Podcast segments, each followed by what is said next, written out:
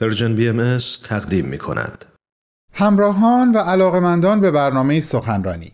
در خدمت شما هستیم با دومین بخش از سخنرانی آقای دکتر عباس امانت مورخ نام‌آشنا با موضوع ایران عصر قاجار این سخنرانی در سی و یکمین کنفرانس دوستداران فرهنگ ایرانی در سال 2021 ایراد شده که با هم به قسمت‌های از اون گوش می‌کنیم.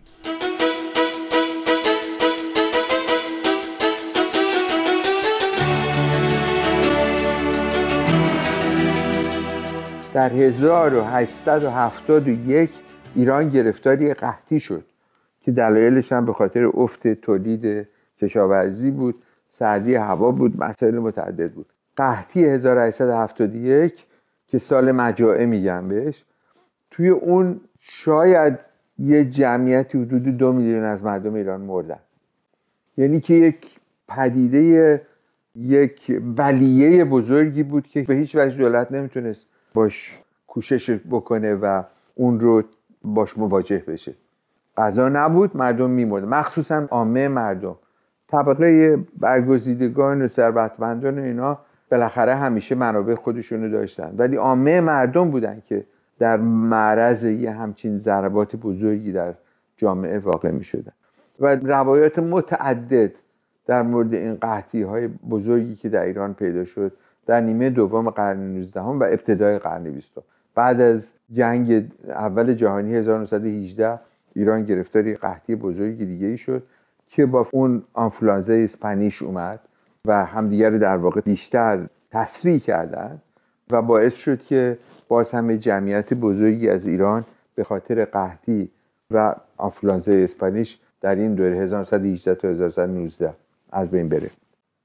اینها همه جزو چالش هایی بود که دولت در داخله باش مواجه بود. ولی با این حال میکوشید که یک حد اقلی رو حفظ بکنه. یعنی یک نیمه ثباتی در جامعه ایران به ویژه مثلا از دوره فتلی شاه از 1800 تا 1830 و بعد مجددا از 1850 تا 1890 در ایران دوره ناصری دومیش دوره ناصری. پیدا شد که کم و بیش به یک طبقه متوسطی نسبتا در شهرهای اجازه می‌داد که یه جونی بگیره و یه زندگی نسبتا مرفهی و برای طبقه خاصی در ایران به وجود بیاره. معذرک نارضایی ها فراوان بود. یک نارضایی بزرگی که وجود داشت که در واقع میشه گفت زمینه سراسر نیمه دوم قرن 19 در ایران هست. نارضایی که میشه گفت جنبه مذهبی داشت.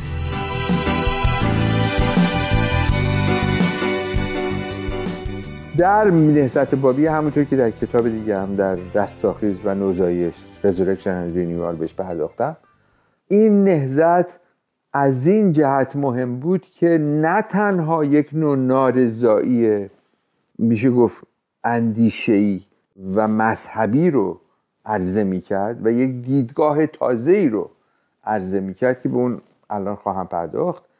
بلکه در واقع بسیاری از جریانات نارضایی های اجتماعی رو هم به جانب خودش کشید.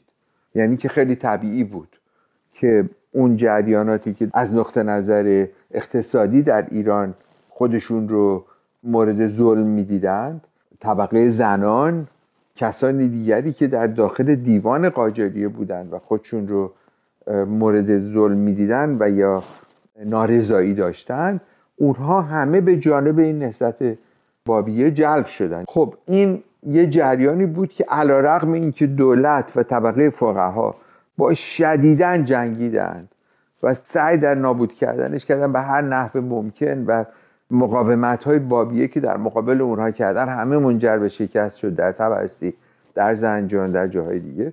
همه اینا که معزالک این فکر این فکر بابی و بعدها از درونش فکر باهایی به کلی محو نشد بلکه اونها هم بقا پیدا کرد و سراسر نیمه دوم قرن 19 تا دوره انقلاب مشروطه به صورت بزرگترین جریان مخالف دستگاه شهر باقی موند.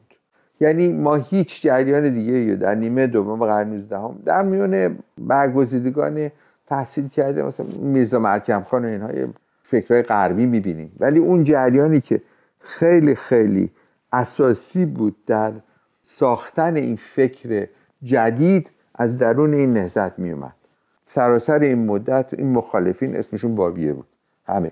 یه مفهوم خیلی وسیعی بود البته. مفهوم. چرا بابیه انقدر این فکر جذاب بود برای کسانی که به اون پیوستن؟ یک عامل بزرگش این بود که علا رقم فکر شرعی شیعه که همواره به گذشته میاندیشید و همواره اسلام رو درش یک نهایتی می‌دید و در واقع فکر غیر تاریخی بود که بهترین ایام رو ایام صدر اسلام می‌دونست.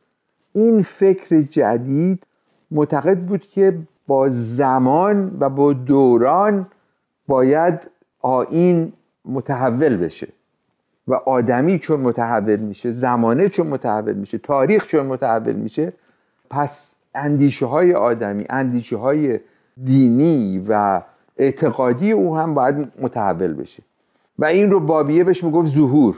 می‌گفت در هر دوره باید یه ظهور تازه‌ای باشه و این ظهوره که باید این فکر مذهبی رو متحول بکنه. خب این فکر خیلی جالبی بود. سابقه خیلی طولانی در ایران داشت. در قرون پیشین در فکر اسماعیلیه می‌شد دید در فکر نقطویه می‌شد دید. در قبل از اسلام به فکر زرتشتی مانویه می‌شد دید. همه اینها این جنبه رو داشتن. یعنی چیزی نبود که ناگهان پیدا بشه. ولی خب در این دوره به خاطر مواجهه با غرب این فکر خیلی جذابیت بیشتر داشت و در واقع برد وسیعتری داشت. به خاطر اینکه تدریجا داشت این میکوشید این جامعه ایران رو با مسئله که در مقابل داشت مسئله غرب مسئله اینکه با غرب چطور باید طرف بشه یک نوع فکر نوینی بهش می‌داد. در واقع یک نوع مادرنیتی یک بومی بود که من بهش میگم نوینگانی. یک فکر جدید بومی که ما چطور باید متحول بشیم می‌داد. و این خیلی پدیده مهمی بود. یعنی در واقع یک فکر دورانی تاریخی رو به فکر مذهبی عرضه می‌کرد. و این اهمیت فکری با بود و دلیل بقاش بود.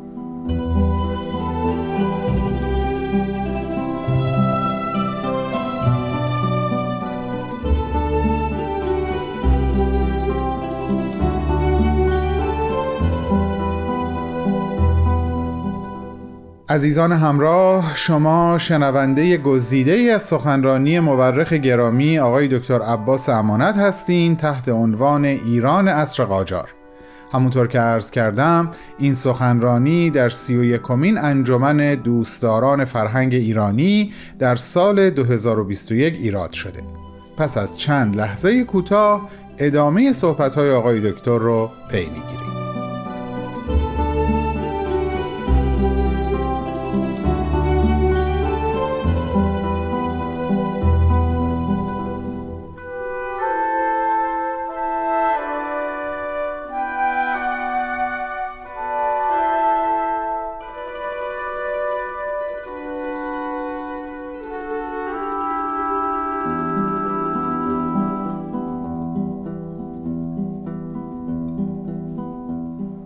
در واقع ما اگر این رو دنبال بکنیم این مسئله تحول فکری که با ابتدا با بابیه پیدا شد دوام پیدا کرد و هر چقدر ایران بیشتر در پایان قرن 19 هم خود رو بیشتر در برابر غرب دید این فکر هم بیشتر فکر در واقع مواجهه با غرب رویایی با غرب مهم شد.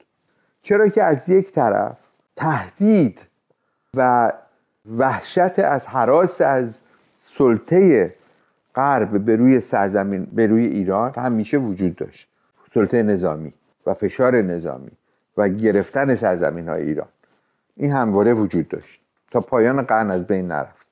از یه طرف دیگه یک شیفتگی سودایی میشه گفت در مورد غرب به وجود اومد. چرا که عناصر و وجوه مختلف غرب بیش از بیش برای ایرانیان شناخته شد.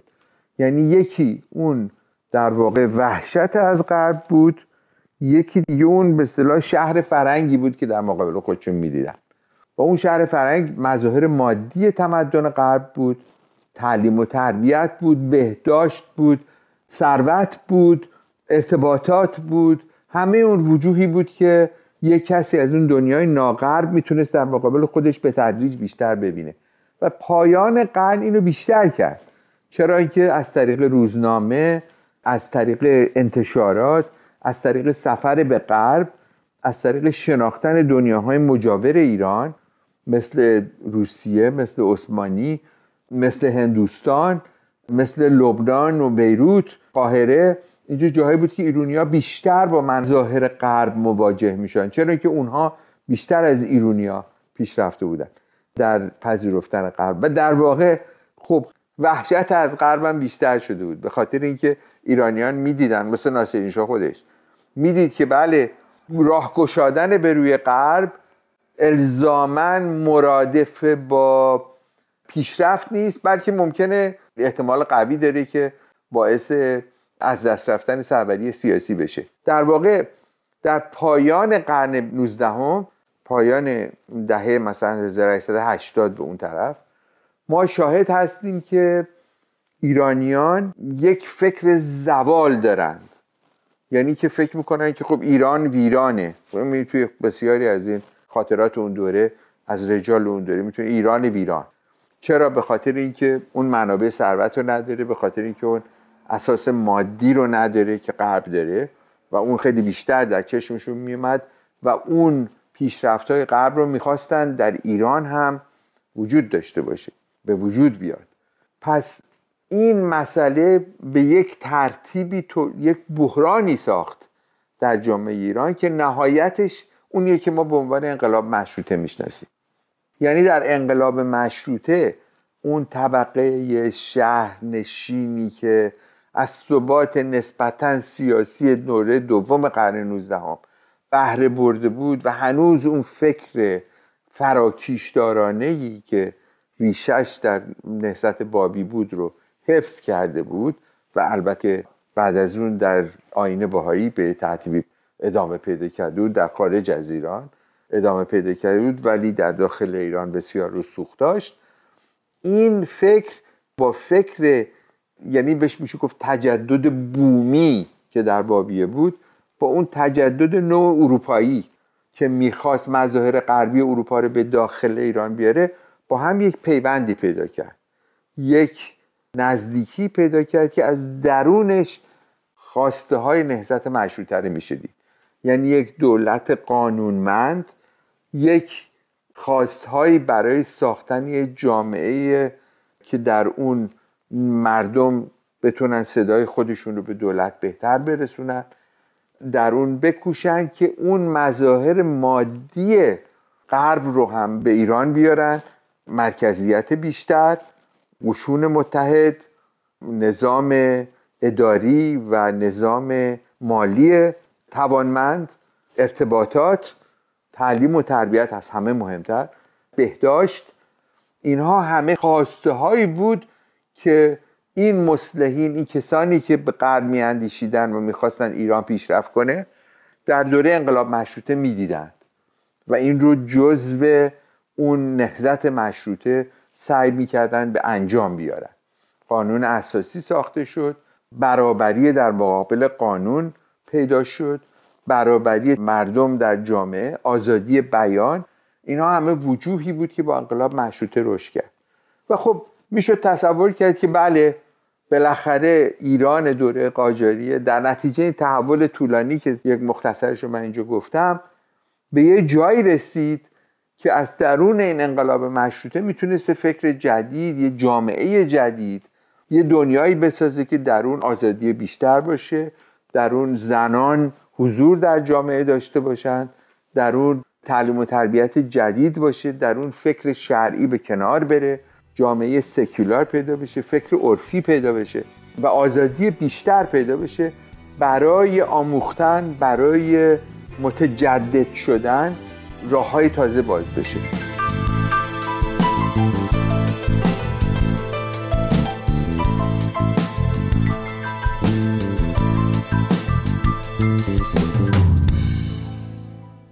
دوستان گرامی دومین و آخرین بخش از سخنرانی آقای دکتر عباس امانت رو با عنوان ایران عصر قاجار به اتفاق هم شنیدیم.